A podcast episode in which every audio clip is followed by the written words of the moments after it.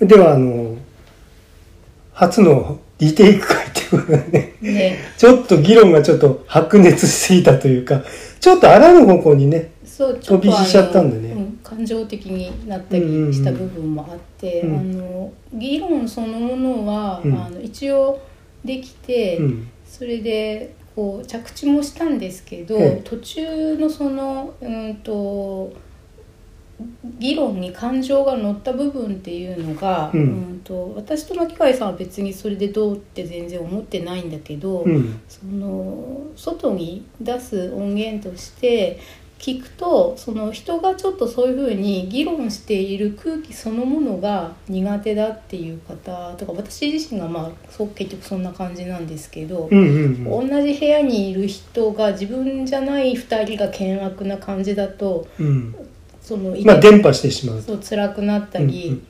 ね、なんかこう仕事場とかでさ、ん。なんか機嫌が悪い人うんうんとかが期限まき散らす人いますからね。そうそうだからその不機嫌を、うんそのまき散らすようなものを公開するのは、うんうん。まあ良くないんじゃないかな。うんうんうん。まあ、うん、かなりうまく突っ込んで話してたんだけどね。そうですね。ねい 異例のなんか1時間超えっていうまたねそうですね、ええ。なんだかんだで2時間近く、ええ。そうですね、うん。まあちょっとまあそれもまあ音源捨てたわけじゃないんでうん。でもあれかどう切ってもダメだろうな。話連続してるんでね。はい。まあということでねあのうーん。まあばっくりってどんな話したいかっていうとはい。えっ、と例えばあの内面のまあ内面の自由ってよく言いますけど僕は内面の自由って言葉は実はあまり好きじゃなくてうん。あの自由でも何でもなくてただ内面ですっていうことなんはで、いはい。あのそこに意志がどうだとかうん。よくフリーウィルっていう言い方しますけあど、自由意志、うん、ちょっとそこも僕は、うん。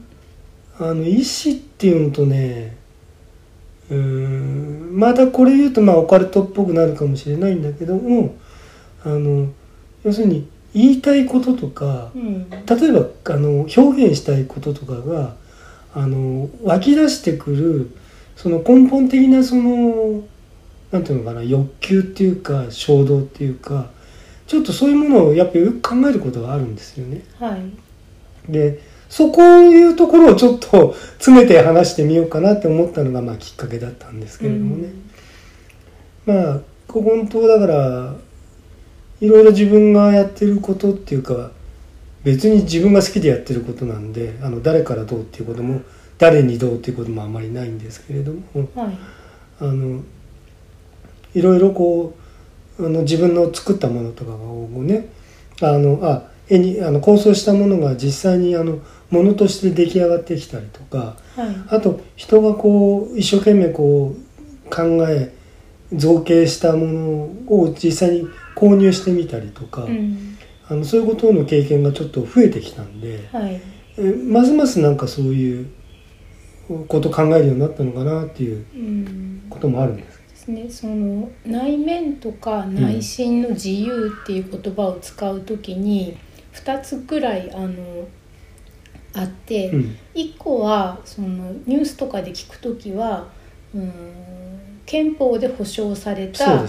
えー基本的人権のうちの一つで、あのえー、と表現したものについてはうん。外に向けてアウトプットで出したものについては批判されたうり、ん、するしそのなんなら罰せられるそうですね。こともあるけど心の中で何を考えたり例えばどんなにひどいうん、差別的なことだったり、うん、思っていてたとしてもね。そうそこはあの、うんうん。えー、と不可侵であるっていう憲法で保障されたうん。権利として使うケースと、今も牧貝さんがおっしゃったみたいに自由意志は果たしてあるのあかっていう議論の中で。うん、そのえー、といろんなものから束縛されない個人のその自由意志っていうのはどれくらい自由であぎうるって考えられるのかっていう話で出てくるものがもう一つ。うん、うん、ですよねね、そうですねう。んまあだから社会的な意味とうん哲学的な意味みたいなところな色分けでいいのかな。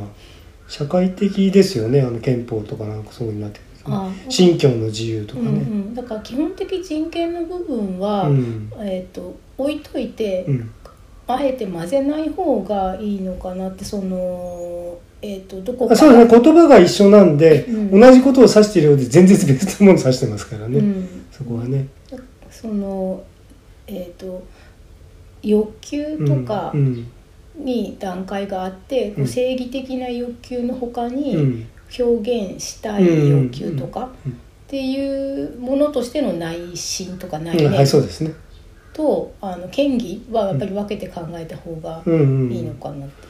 ただあのちょっとこう世の中まあ今ちょっとうーん不思議なねあの社会状況になってますんで、はいあのいろんなことがこう吹き上がってきてますけれども特にマスメディアの側とかがだからさ割とこう自分たちの内面の自由っていうものにこの踏み込みがちな感じがしてあそれは規範としてこうするべきであるっていうふうに押し付けてくるっていう。ええ。でそれもちょっとソフィストケイトしたっていうかうん。あのはっきりと言わないんだけどじんわりと外枠がみたいので締め付けてくるみたいなね。あ。あの例えばニュースとかやる時でも、うん。ちょっとした仕草であるとかあの照明がちょっと変わるとか音楽がちょっと変わるとかであの何でもイメージつけられちゃうんで、うん。あのなんかそこがねすごく嫌な感じがするんですね。うん。でそこをに対してやっぱりちょっと自分は批判的な気持ち持ってるんではい。でこの間話した時はちょっとだからほらそっち側の力のことうん。そこの力がその何によってそのパワーあのそういう、えーマスメディア的なあのパワーの裏にそのどういったこのバックグラウンドがあるのかみたいなことをちょっとオカルト的に 都市伝説的にあの踏み込んだんで、はい。ちょっとねそこはあの反省点としてありますうん。そのえっ、と演出うん。っていうことだと思うんですよね、ええ。今おっしゃったことって。そうです。で、うん、と論理的に説得されるのではなくて、うん絵とか、はい。うん、音楽とかそういうので感情的に先導されてそっちに持ってかれるとかマインドコントロールされる危うさみたいなことですよね。うんそうですね。うんうんうん。なんかねうんまあだからうーんまあどっちが純粋であるかっていうとさまたそういう純粋とか言い出すとまたあの不思議な話になっちゃうんで、うんあの僕割とねやっぱりまあ作曲とかしたこともあるしあの作詞とかね。はい。うんとなんでそういろいろとテクニカルな表現上のことともうちょっとこう根源的なものとねうん。あの両方あると思うんですけれどもだからテクニカルなところはあの誰でもねうん。あの一生懸命訓練すればあの誰でも手にすることができるはい。とじゃあそのじゃあ何をしましょうかって言った時にうん。はたと困るわけですよね。うんで例えばプロのアーティストの人とかでもあのたまにやっぱスランプになってねうん。あのテクニックはすごくあるんだけれどもテテクニックってほらあのよっぽど怪我とかしない限りテクニック自体は落ちることがないんで掴んだものはね、はい。だけどちょっとね弾きたくなくなっちゃうとかじゃあプレーしたくなくなっちゃうとかあーあのアスリートの人とかでもこう燃え尽きみたいなうん。ことになる人いますよね。はいはい。だから一体何の意味があるんだろうってやっぱこう立ち返っちゃう時があると思うんですよ。なんでこんな一生懸命やってきたんだろうかみたいなね。はたと？はたと。うん。ふと外から見た時にうん。なんでこのこんな手が痛いのに私なんでこの弾いてんでしょうかみたいなさ。その意味を求めちゃうから？そうそうそうそうそう。意味がないはずなのにうん。あの自然なこうお湧き上がってくるものでうん。やってたはずが、あのちょっとね形が変わっちゃうみたいな。うんうんまあそのうん表現っていうこと以外でも、まあ、思うことはありますね。私別にその絵とか、うん。その曲作りたいとかそういうのもないので、うん。うん。ただあの例えば動物を、ね、猫とか飼っててうん。で、まあ、私自身も生き物だから、うん。家に家にまあいてはい。食べたり飲んだり出したりしてるんですけど、でそれでその毎日ではないけどスーパーとかに行って、は食料品とか日用品とかペットフードとかうん。買ってうん。帰ってきてでそれでその燃えるゴミの日うにん。ゴミを出したり、まあ、あの排泄したりするとなんかこうなんかすごい無情な感じが無情感があるっていうか、うん。なんかゴミ製造機みたいだなって思ったことがあって昔。まあねゴミに変換してるとねそうなんかインプットしたものを。そうそうだからなんか食べるものとかうん着るものとか、うん。まあ買っ水だったらお水をお風呂に溜めて、うん。でそれで、えー、と家の外にそれをザーって出すっていう、んうんなんかそのそうねインプットとアウトプットがそういう関係になってるそうといねでこれを日々日々、ねうん。死ぬまでずっと繰り返していく時に、うん。なんか今さっきはそのアートの意味みたいなうん。とかなったけど、まあ、人生の意味ってみたいになるわけ同じですね。それはね、うん。うんうん内面で考えることですからね、はい。うん、まあなんかなかなかなんかやっぱここもだからこの間も話したんですけれどもうん。やっぱりその言語化しにくいとだってじゃあ無意識って何ですかって言われてさ「ああはいこれです」って言えないじゃん誰も。はい、いやそれは昔から考えてきてるんだけど、うん。誰も答え出てないですよね、うん。答えって出ないもんだっていうのは僕は基本だと思うんですけれども、うん。それでいいんだっていうね。ただその考えていくことがうん。やっぱりどうしても必要だと。うん。常に。はい。でそうしないとうんとどんどんこう自分がこう凝り固まっちゃうみたいなうね、んだ割と僕はだからえっとじゃあその無意識かえっと自分の中にもね自分のえっと外部と内部っていうことを分けたその自分の内部っていう中にもちょっと結構いろんなグラデーションがあって、うん、と自分じゃあ意識下にある今じゃあ僕は見てなんかじゃあ話そうとかなんか考えてるっていう部分と,、はい。うん、ともうちょっとこうなんていうのかな。こう心の芯になってるみたいな部分うん。っていうのもまた別にあるみたいな感じも僕少しするんですよね。はい。で自分もでもそこはちょっと掴みきれないと自分の中のその本当の自分的な部分については自分でもちょっとよくわからない。はい。ででそっちからなんかこうこうにじみ出てくるものがうん。刺激になって、あとちょっと外側の意識みたいなところにあのピッピッとこうサインみたいなのが来てそこからこう連鎖的にあの外側にこうわーって広がっていくのかなっていうようなあのそのあの例えばアート的なものだとね、はいそういうことになってんのかなっていう気もするんだよね。で意外とだから意識下のところだけがあの自分がコントロールできる世界でうんあのその無意識眼のところの芯みたいなとこはうんこれやっぱりこうちょっと誰にもわからないと。あうん、でででもそこから出てくるものっていうのはやっぱりあの二重過程、えー理論だっけ？あはい。の時に出てきたその要するに昔側のね古いあの旧のあの、えーなんていうのかな規範みたいなもはいのと,、はいえー、とうーそこはもうすもう考えても仕方がないくらい染みついちゃってるんだけどうん。それを外側にこう出していこうとした時に、えっと、社会としてのはい。あの要するに新しい規範的な部分はい。からはそこらはもうすでに否定されてますその考え方。うん。だけどもそれでもなんかそこをちょっとあのダメだからって簡単に否定しないであの少しこう考えてみるとこう大事にしとかないとあのどんどんどんどんそのこうそういう欲求っていうかその情動とかさあはい。あそういうものがあの減っちゃうみたいな感じもするのね。うん。だから一概にはだから否定できない。じゃあ、あのー例えばじゃあえっとあ物理とか数学とかであの全てが記述できるんだと。世界の全てが、はい。うん、っていう考え方ももちろんあるとは思うんだけど、うんうん、じゃあそういったその本当にこうまあ物理的に見てもまあ量子論とかまあすごく発展してきてうん。今まで見えなかったねあの粒子とか、うん。そういうものにこうモデルが与えられて、うん。でそれがその検証実験検証の中で少しずつやっぱりそれ本当にあるんだと、うん。要するに今まで最初だと思われたあの単位がうん。あともっと最小のものがあるもっと最小なものがありますっていうふうに進んできましたよね。はい。であの宇宙論とかだとあの要するにダークマターの存在とかね、はいじゃあブラッククホールのあの構造がとかじゃあ重力がどうなってるんだとかさ、でまあ、まずそれはモデリングと観察と,、うん。えっとなんだ検証と実験とっていうことでぐるぐる回ってるんだとは思うんですけれども。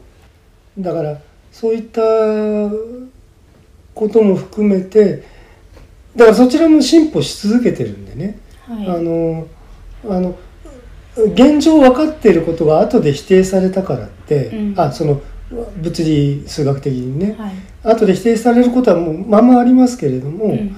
あのそれはもうした方のないことであの過去の理論を否定するわけにはいかないんです。あ現状としてあの使用する場合には否定するんだけどそれはもうダメですってあの新しい理論ができましたっていうことが証明されればそっちを使っていかざるを得ないんですけれども。でだからその当時に考えた人たちがあの悪かったかっていうとそういう判断はできないですよね、うん。悪いってことじゃないですね。その時はみんなそう思ってたんですって。いううんうん。一生懸命考えた先がそこだったんですっていうことで。はい。何も考えずに盲信的にそれやってたわけじゃないんであそういった部分があった時代もあるあるとは思いますけれどもね。そうです発展段階天動説の頃とか、ねあっちだって天動説だってさあの趣味戦技とかで考えた人偉いじゃん。うん、あの 趣味戦技はうん。偉いし、うん。いいなって思うんですけど、うん。仮説としての美しさそっていうのがあるんだけど、う、うん、その魔女裁判みたいのはいただけないそうわけそうそうでね、ですすようん、だからだから特定のやっぱ権力と結びついちゃった時に、うん。なんか悲劇が起きたような気もしますよね。そういう魔女裁判とか、うん。じゃあ天動説地動説っていうのもとかあのほらあまあダーウィンの進化論的なはい。ものが否定され続けてきたっていうのはまあぶっちゃけ早い話が宗教的な理由ですよね。うん。宗教的な教義に合わないと。はい。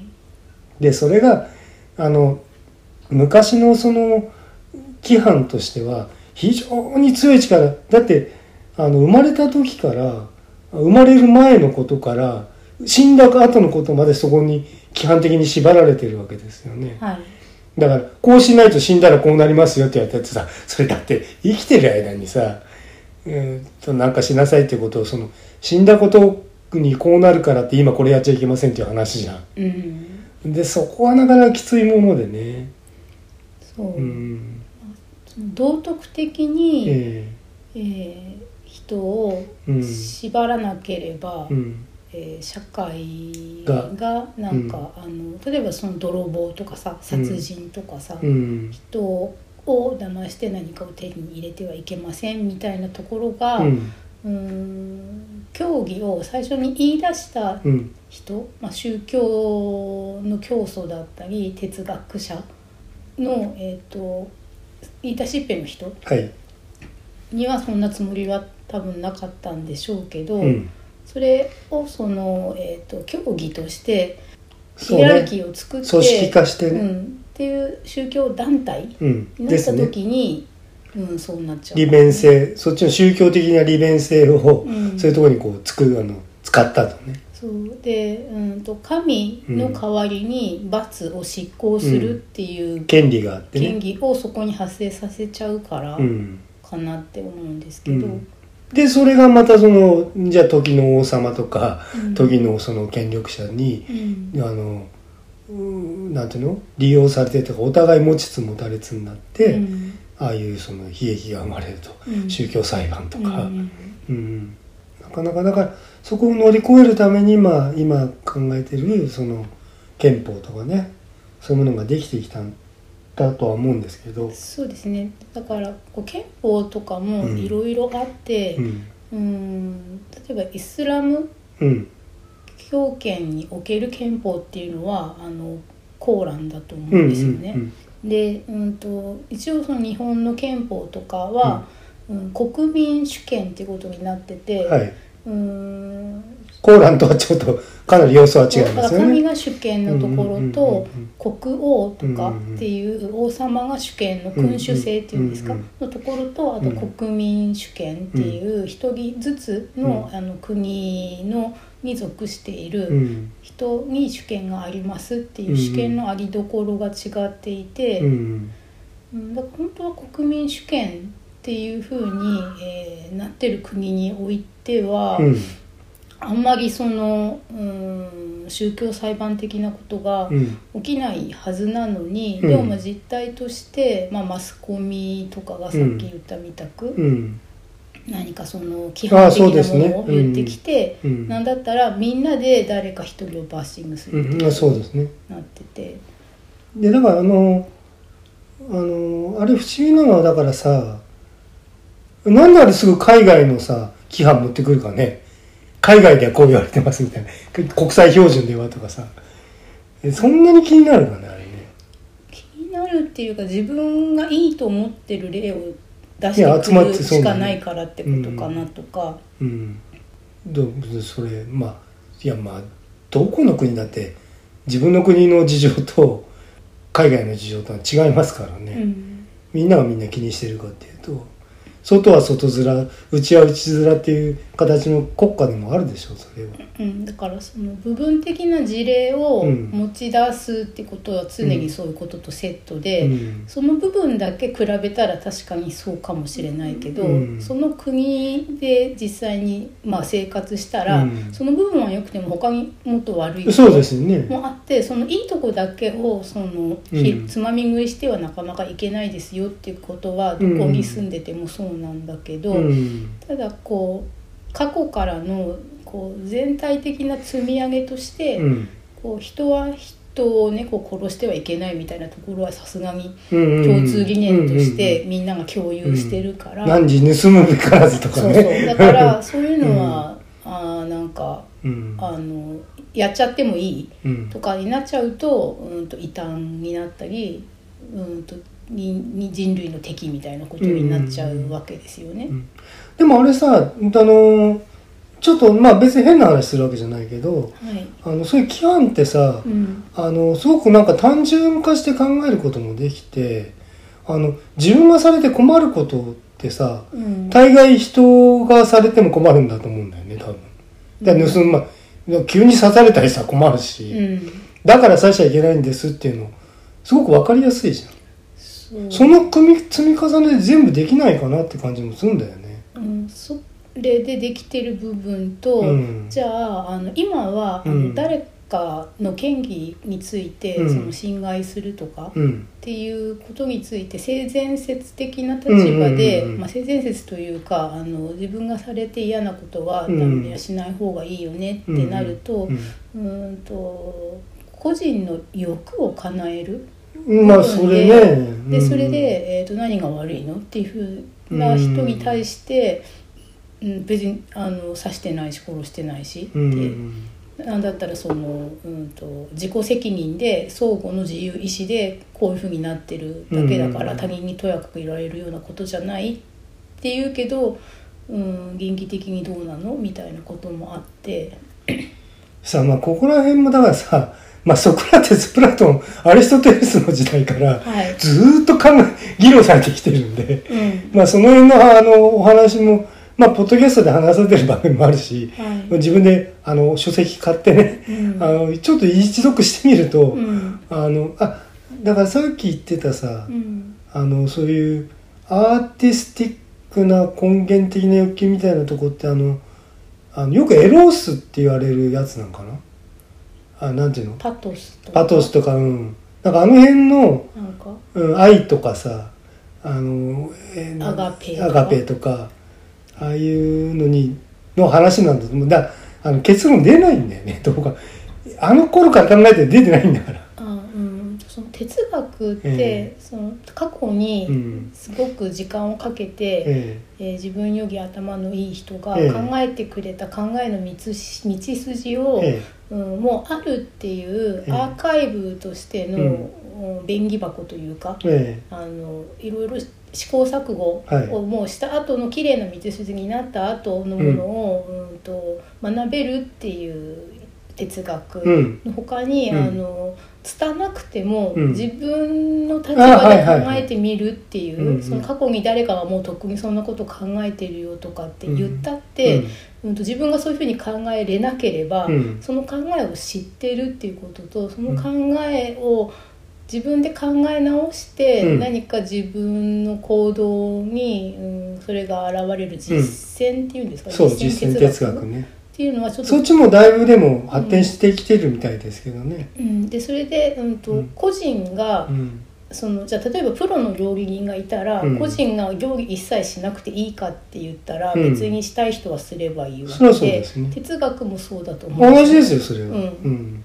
だから他で誰かが現代でやってたり考えてたりうん。したら、その自分はじゃあ考えなくてもいいかって言ったら、うん。まあ、考えたい人は考えてそれを考えることに意味がないとは思わないんですけど。うん、まあでもさあのーポイッとさそういうのほんなけちゃう場合もあるじゃない？なんかさまあどうせわかんな難しいとかさ、うん。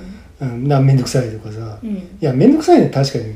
で難しくないとも言わないんだけどうん。いやでもだからさっきみたいな単純化したねあの考え方でできるんじゃないかってちょっと僕言ったんだけど、はいはい。あなんかそういったことでうん。あの考え直してみるっていうのがあの非常にだから大切じゃないかなとは僕は思うんです常々に。うん。あのそれは知識がじゃあプラトン知らないから哲学できないかっていうとそんなことちっともないんで、うん。うん。じゃあそれしたい人はそうすればいいんだしうん。あのしたくない人はじゃあ自分で考えてくださいよって話でさはい。その代わり時間かかりますっていう話でさうん。ショートカットっていうっていうかあのきちんとした道をその人があの作り上げたその最初の方からあなたも八木直さなくちゃならないんですよっていう話でね、うん。一から積み上げなくちゃいけない。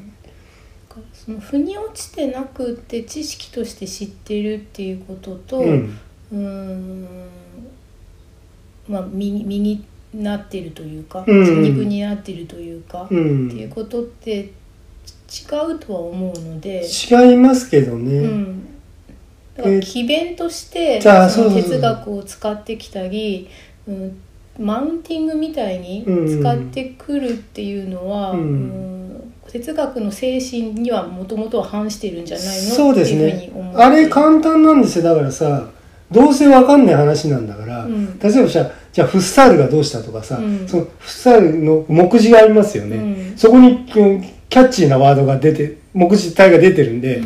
フッサールがこの時にこの「なんとか」っていう理論を出してきててそれと同義ですよねとかで言っちゃったらさ、はい。簡単に見負けちゃうわけじゃん。うん、だからそこでに負けたって思わない方がよいいし、負かれたって思わない方がよくて。そうそうそうそう。だからそれはその、えーと「フッサールですよね」っていうふうに言われて「うん。あそうですか。じゃあお互いフッサール私は知らないけどあなたはフッサール知ってるんですね」とか、うん。お互い例えばフッサールを知ってれば、うん。あの前提の共有が楽になるっていうだけの話で、本来はね。うん。うんだからだからね一番ねあのやっぱ言うべきっていうかあのほらまだね模倣とかその辺はいいんだよ。はい。あのまあ絵とかでもちょっと模写してみるとか。うん。でそれはいいんだけどパクリだよね。まあでもこうパまるっとこうコピペしちゃうと。俺それはねダメだと思うんだよね。うん。うんあの表現でも何でもあと論文とかでもはい。あのなんていうのかな模倣してだからこうあこの人だから文体をじゃあちょっとなぞってみてあのあこういうあそっかリズムなのかとかなんかそういうことを模倣するのはいいんだけどうん。じゃあパコッとさ自分があの言ったことですみたいにさ持ってきちゃうとか、うんとだから映画とかだってさやっぱり丸ごとコピーしてさどっかに貼り付けちゃうってのはよくないよね。はい。だからなんかそれえーしてる人を見るとなんかすごいちょっと嫌なこうモヤモヤっとした感じするんだよね。うん。うん、あの紹介とかそういうことじゃなくてあのポコッと持ってきちゃうとその画像とかなんかうん「だそうそれどっから持ってきたんですか?」って常に言いたくなっちゃうんだよね。うん、あれはそうですね。うんなあまあだいぶ減りましたっていうか僕が減らしたというか、見える範囲に入れないっていう。うん、テレビ画面のキャプチャーとかさははいいやそれだからテリップ画面作った人いるんですからねそれってさ。別にキャプチャーしていいですよって言って出してるわけじゃないんだから。うん。逆にうん。それをうーんまあなんて言ったらいいのかな。あの例えばあの収入とかお金を稼ぐっていうことでうん。今やってるけど、あのベーシックインカムっていうような考え方もありますよね、はい。みんなに一律お金を配って、うん。働きたくない人は別に働かなくてもでもその範囲内でやれと。そうその範囲内で、ううんんと福祉っていうことの考え直しで全員そのベースアップというかさ、うん底上げしてうん。その今の社会で生きていくのに必要な分の通貨をとりあえず最低限全員に配るっていう、っうん。ていう考え方を、うん。その 今の、えー、と無断転で載とかに当てはめると、うん。もう表現物は全部フリー素材ですっていう風にしちゃって全員使い放題にするっていうルールの方を取っ払うって考え方もまあないわけではなく、うんうんうん。そこでだから配分がうまくいくならね。うん。あそれはあると思いますそれは、でそれそれをや昔はだからなかったわけですよね、うん。その盗作とかうんなくて、うんあのそれを縛るも法律がなかなかったというか。だから法律できたけど、うん、そこをそのもう全ての表現物は全社会におけるインフラだから、うん。あのうんとだからそれでお金稼ぐこともできない代わりに、うん、みんなで好きなように使い合うっていうこともできない話ではなくて、ええそうですね。約束事だから。ただあの今そのほらああらゆるその配信サービスがやってるあのなんていうのあれ？サブスクリプション、はいはい、割と近いですよね、うん、ね。ブスクの考え方は、うん。月額固定で使い放題みたいな考え方でうん。まあ、若干そうですね。そのベーシックインカムの考え方のひっくり返しみたいな感じで近いのかなねあのそう部分的ですけれども、うん。あの映画とかのそういうこと。まあでもさ本当に驚いたっていうか僕それは流行ってくるかなとは思ってなかったんだけども、うん。要するにあのーバンドとかそういうあ歌の関係のはい。人たちがだいぶ流れましたよね。サブリクスえサブスクリプション解禁みたいなのがさ、はいはい。全曲配信ですとかさ、うん。ドーンって出しちゃうと。はい。あのーなかなかそこまでいくかなと思ってたんだけどうん。かなり進んできましたね。うんあの結構こうビッグなアーティストの人たちも、うん。あのそっちに乗ってきたと。だからそのえっ、と著作物っていう著作権はい、とか著作権のに近接している権利っていうののその囲い込みビジネスみたいなものの裏返しにその他人の権利で無断転載とかえあるけど無断も有断もなくって全部やっちゃっていいんだっていうふうえにうん。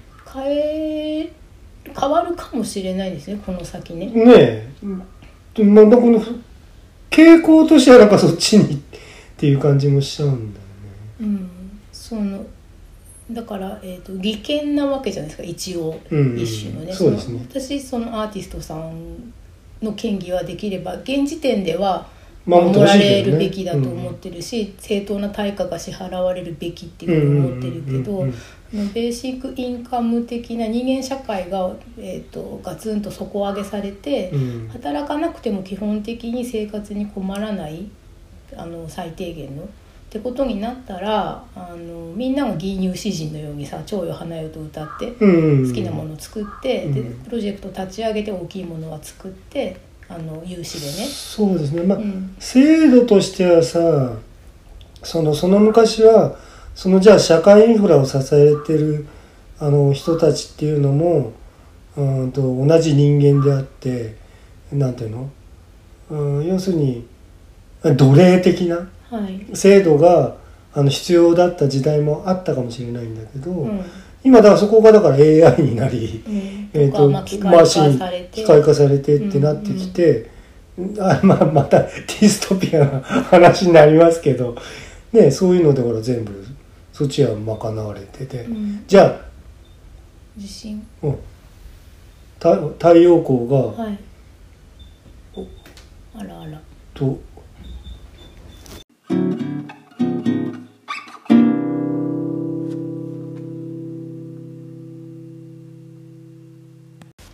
あ今一瞬ですねあのう普段だったら切らないところあの放送止めたんあの配信止めあ録音止めたんですけれども、はい。あのちょっと地震がねそう牧原さんに動揺が、あったようでそんな大きい地震じゃなかったみたいですけど、うん、まあ一応ねでもえこれ以上揺れが大きくなるようだったら。え ねあの生放送配信でさはい。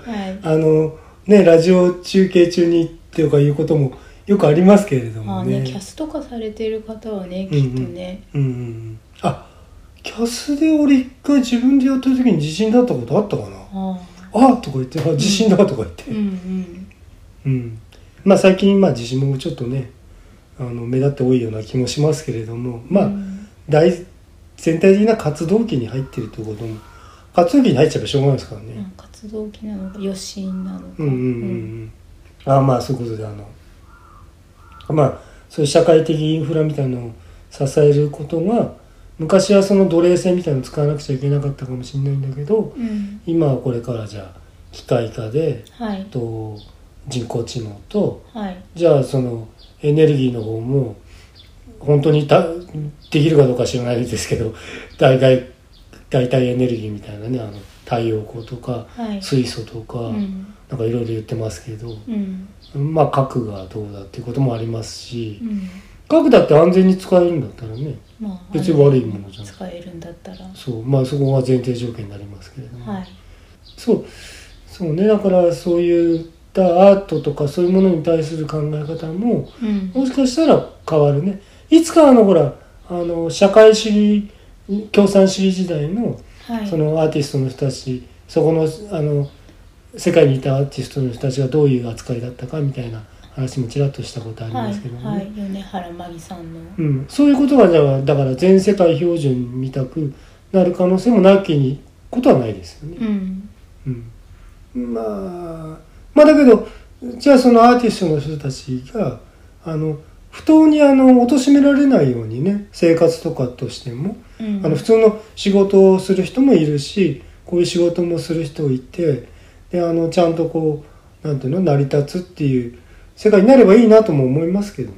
はいうん、スポーツ選手とかまあ今やっぱり特定のところにこう資本がねちょっと集中しがちなんでうんあのうんもうちょっとなんかこうだからファンドとかさうまくいかないかなと思うんだよね。あーねでもファンドに投げ込まれるそのコインというかうん、もう誰かが労働の対価として得てるねコインだからね、うん。まあそうね。まあ貨幣経済のうん。とかまた言い出すとうん。不思議な、まあ別に変な話じゃないからいいんだけど、うん。まあそんなにほら内面のことっていうのはあの掘ってみたいけれどもはい。結局わからないっていう話になっちゃうんでね。うん。あのでじゃあどうしてもじゃああちょっと僕は話ばばっかり戻しますけどあのうんそういうものがだからじゃあアニミズムとどう結びついてるのかとかさ、うん。うんそそういうところに立ち入らざるを得ないじゃないなちょっと。そういう無意識とかになってくるとはい。無意識の歴史とか、うんうん。人類の歴史とか、はい。じゃあ生物学的な生物史とかさはい。史っていうのは歴史の史あ歴史じゃないヒストリーね。はいだ。からうん。進化とあとはね。うん。だから哲学的なこと考え出すとさあらゆる分野にねまたがってくるんで、うん。なかなか。で自分のやっぱりやってる。あだけどね僕最近だから絵とかも、まあ、よく描くよ。絵とかって全然描いてなかった。本当にさこんなになんかこう絵を描くようになるとはこれっぽっちも思ってなかったんで。はいでましてね僕色塗りはねもう無理だと思ってたんですよ。うん。もうもう色塗りもうなんでこう暗く ここ汚い色 なんかさはい。なんでこう暗くなっちゃうかなっていう。それがうんとあそうこの間ねちょっとね初めて塗ったやつとかでもうんとまあなんぼかちょっとあの今ダーウェンとダーウェンとかダーベント。あどっちだろあイギリスかなんかだからベントじゃないのか。ウェントか。うウェンとかね、うん。ダーウェントの、えっと、水彩色鉛筆使ってあのよく使ってるんですけれども、はい。うんとなんぼかちょっといろいろ塗ってみて重ね方とかはい。まあまあちらっとなんかいろいろやってみて。ただあのえーっと本当の水彩紙みたいなのはちょっと使ってない。エンボス紙はちょっと使ったことありますけどあの水彩用の紙っていうのはあのよくあのなんだっけビファールとかあなんかいろいろありますよね会社はね。うん、水彩用のバ紙バトソンとか。うん。でそういうものに試験的に 一枚ちょっと無駄にして塗ってみたりとか、うん。いろいろその時に試してみてとか乾かしてもう一回塗るとどうなるかとか、うん。でやってみていくうちに結構そのテクニカルな部分っていうのはあのー必ずその本当はその詰めなくちゃいけないテクニカルな部分っていうのは必ずあると思うんで僕そういうの全部すっ飛ばしてやってるんでね。あのいろいろ試行錯誤なんですけれども、はい、うん、とじゃあにじませがどうだとかうん。割と感覚的にやってってもあそういう技術的なことじゃなくてこんなもんここにちょっとこんくらい色を置いといて、こうバババッとこうこう塗ってみてうん。でもううまくいかなかったら乾いてからもう一回塗りゃいいやみたいなさ、まあ、そういうこともできるんだであの紙が丈夫ですからね。ああ。の僕がやってるやつでさ一回消しゴムかけたらさもうガサガサになっちゃうような紙使ってたんで。あはい。であのほらあのマジであのなんていうのかな。落書き帳みたいなさペラッペラのやつだともう水彩やったらさもう紙がべっこんべっこんになっちゃって。あなりますね、ええで色は悪くなっちゃうし、うんっていうのじゃないやのにやった時あこんな綺麗に色出るのねってさ初めて分かったってらせるって、ええ。でだから多少だから混色しちゃってうん。あ失敗しちゃったなと思っても意外と水彩でも後直し効くんだなみたいな、うん。で僕はこの間あまあ大丈夫ですかこの話。は はい。あの全然話があそうだからそういううんとテクニカルな部分を詰めなくちゃいけないって話がどっから出てきたんだかな。うんとうん。えっ、とうーん例えば、うん。その書きたいとかああそうそうそうそうどっから来るのかって欲求ねっていうものが、うん、とその三大欲求みたいに言われてるものとは違うじゃないですか。ええええでそうなんだよね。でうんとだ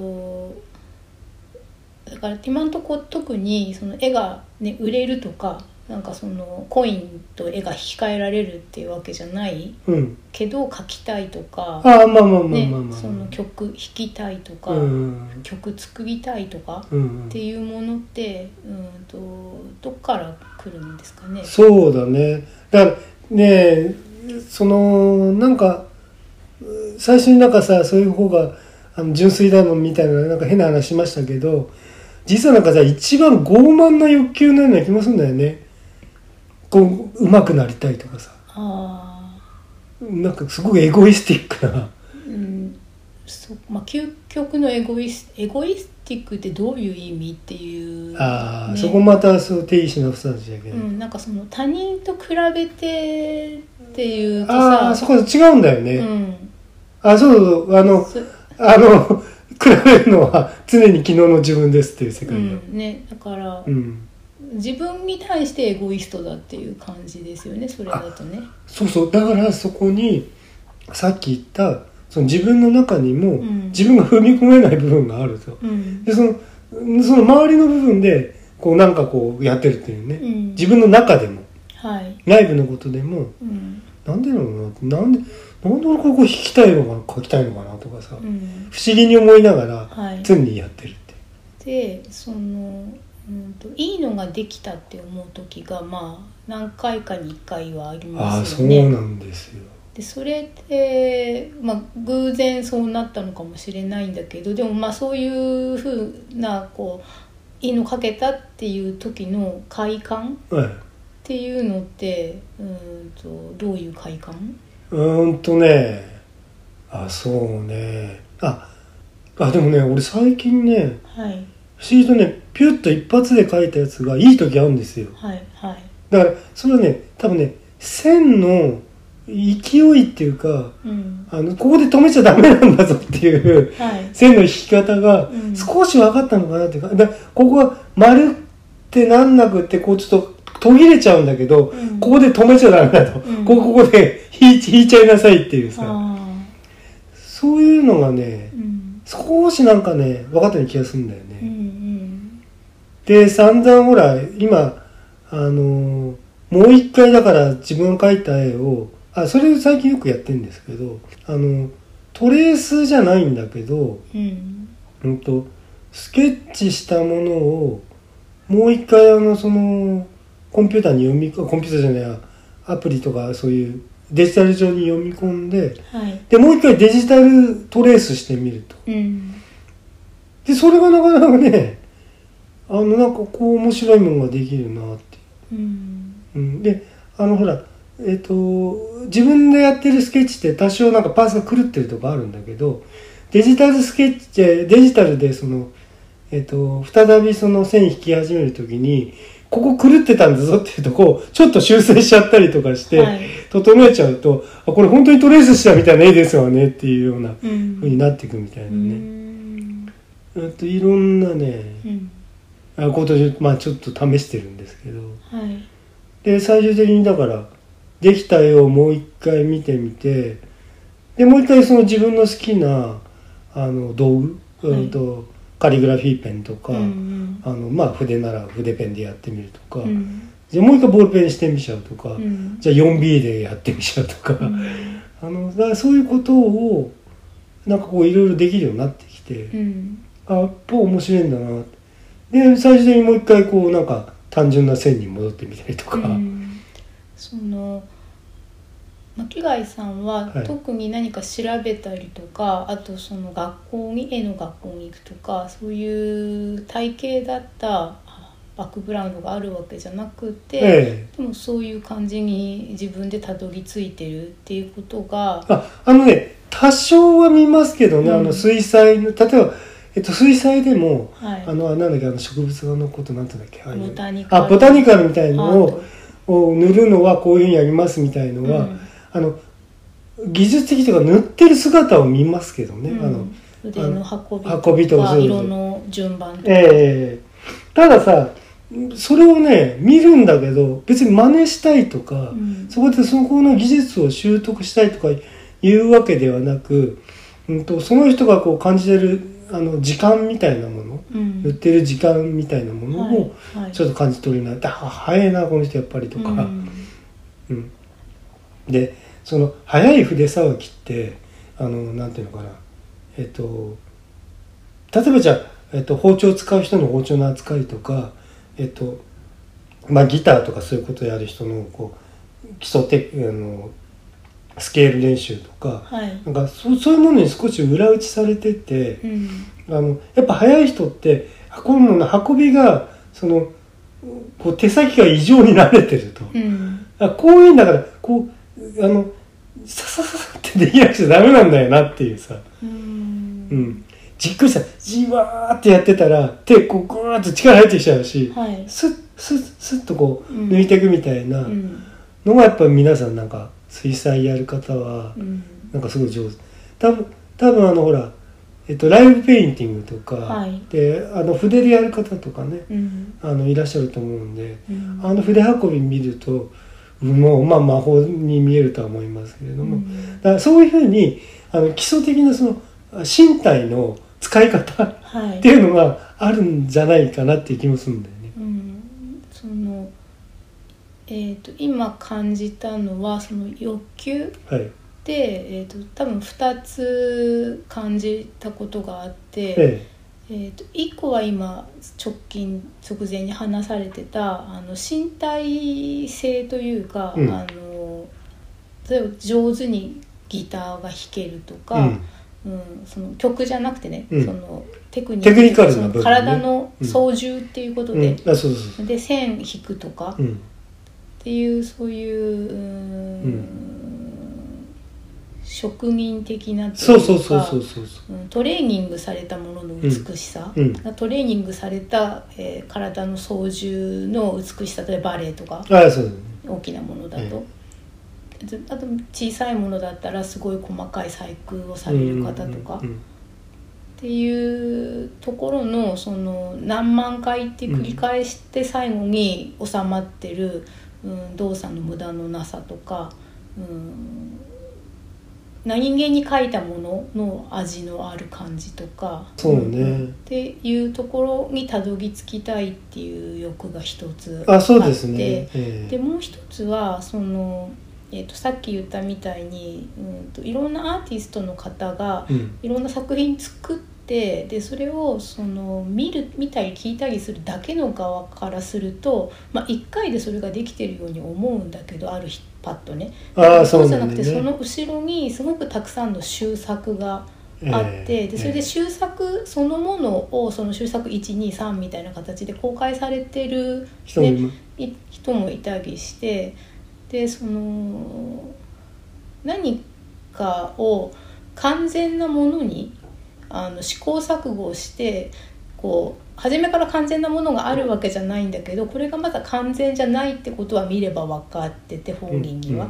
でそれをそのああでもないこうでもないってちょっとずつこう左右に振りながら、うん。ちょっとずつこう螺旋的にというか山を登るみたいに上に押し上げてって、でそのこれで一回完成したって思えるようになりたいっていう完成欲みたいなものっていうのかな。うんうんうんうん。仕上げそうだよねがあるのかなとか。でその完成したものにパコンって収まった時にあできたって思うけど、うんうんうん。なんかそこが初めから見えてることもあれば見えてるもの以上のものに仕上がることもあってうんうんだからそこの工程が辛いけど、うん、と快楽スイッチの快楽回路に入るのかな。うん、あだからねあのー何事も簡単に手に入れちゃダメだとうん。基本的には僕そう思ってるんですよ。はい。簡単に手に入れたものって簡単に捨てちゃうから。うん。うん。だから、まあ、苦労したものってさいやっぱ捨てられない。あこれあの時なんとと例えばちょっとしたもの買うものとかでも、うん。あの時もうもう貧乏であのそんな欲しいものもあのか満足に買えない時に一生懸命貯金してあーこれやっと買ったんだよなってそれなかなか捨てられないと思うんだよね。うん。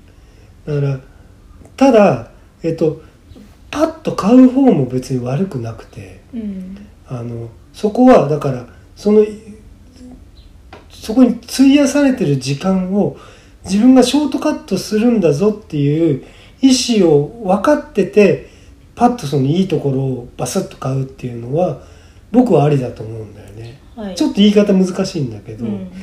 あのそれはさやっぱり高いものって時間かかってるし、うん。で多くのものあの人の手がかかってるとかうん。そこに積み上がってるものがあるんでそこをあのあんまりにも考えないで表面上に拾っていくんじゃなくてそこの黒をとこちょっとパッと買いますと。はい。それは僕はねいいことだと思うんだよね。うん。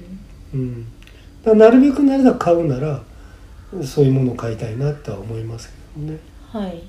であまあまあそれもだから特に、えっと最近になってあのそういう手作りのクラフト的なものをそのあの自分で実際に買うようになって思ったことですうんうけどね、ん。実際に手にした時の感動ね、はい。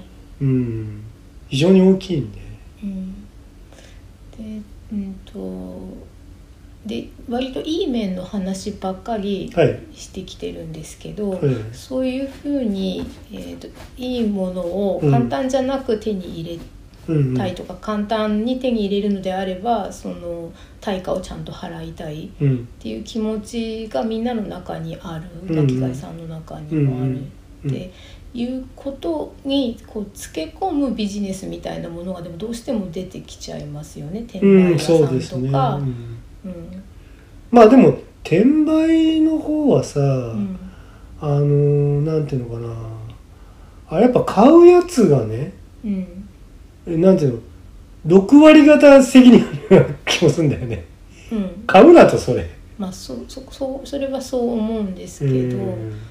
うん。でも現象としてはもうどうしてもありますよね、うん。だからそのまあなちょっともういろいろ難しいなあのいい悪いとかあなかなかどっちがいいとかいうのにあの簡単に触れない問題なんでうね。ん、でそのうんと今日だんだん話してきたことの中に、ええ。ー、と人間社会はい。の底上げみたいなものがだんだんされてうんうんきた歴史っていうのがはい。ずっと戦死時代からあって、はいはい。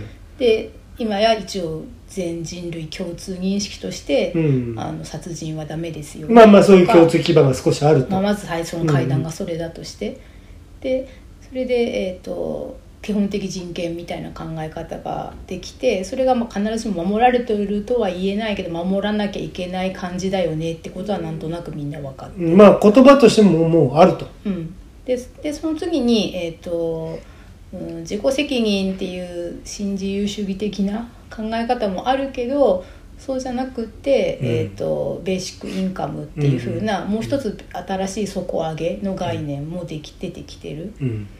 でそれでその利権としての著作権になるのであればベーシックインカムみたいな何かその、えー、と生きていくための権利が完全に保障されてる状態になれば、その、えー、と著作物でその、えー、と限定商法的なことをしなくてもよくなるのであればそこは、えー、と不義ライセンス化されるかもしれない。もしくはサブスクになるかもしれない。っていう次の底上げが見えてて。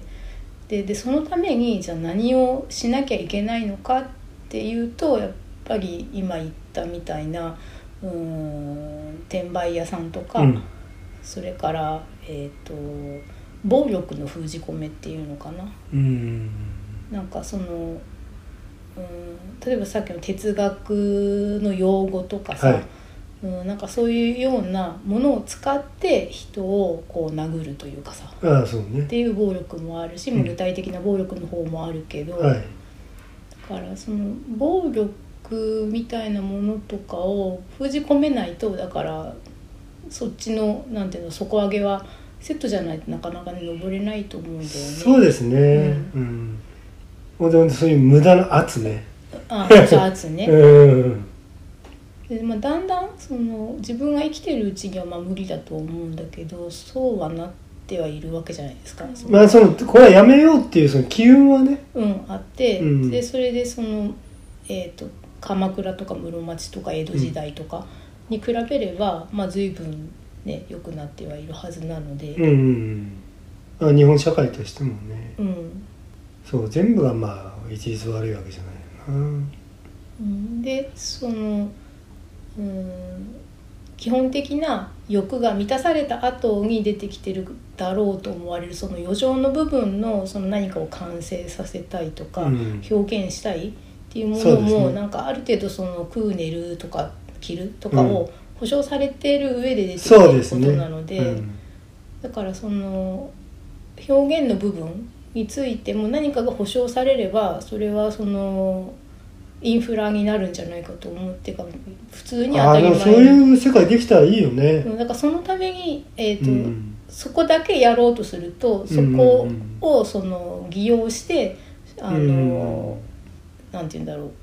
吟義的ではないお金を儲けをうん。しようってする人が現れるかもしれないから、うん。封じ込めも一緒にしないといけなくて、うん。そのみんなの心に今殺人がいけないっていうタブーがうん。絶対的に植え付けられてる人の方が多いと思うので、うんそのそういうそれと同じように、はい。新しいタブーがはいはい。いつにあったら大体その行き渡って植え付けられるようになるのかなっていうねうん。ことなんですけど、あなかなかうまいね。うんうん。そうだね。うん、ディストピアじゃない話になってよかったね今。まあそうですだからディストピアになるかもしれないんだけど、うんうんうんだから自分が今生きている自分は多分享受できない未来なんだけうん。ど、ああそうだね。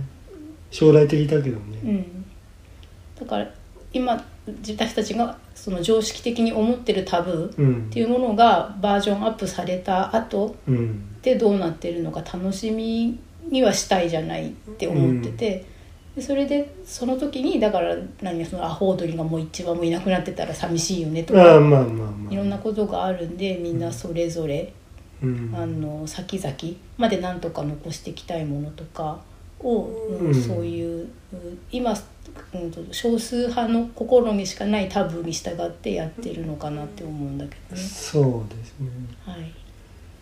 そうね逆転する瞬間は来てほしいような気もするうん、いね、やそとかその新しいそれこそパラダイムシフト。パラダイムシフトがね。うん。うん。ああまあそんなとこかな。そうですね、うん。まあ、はい。あとまたもうちょっと取んなくちゃいけないというのはいよいよストックがですね枯渇しつつありいやますんで。そそこまでなんか泣くは泣きとああまあまあまあまあまあ、うんああそうね。うんまあ、さまあ別に週2じゃなくてもいいっちゃいいんだけどね、ああいやそうそう、まあ、別に週に目指してやってるわけじゃないんですうん、けど、今たまたまねできるんで、そうそうはい。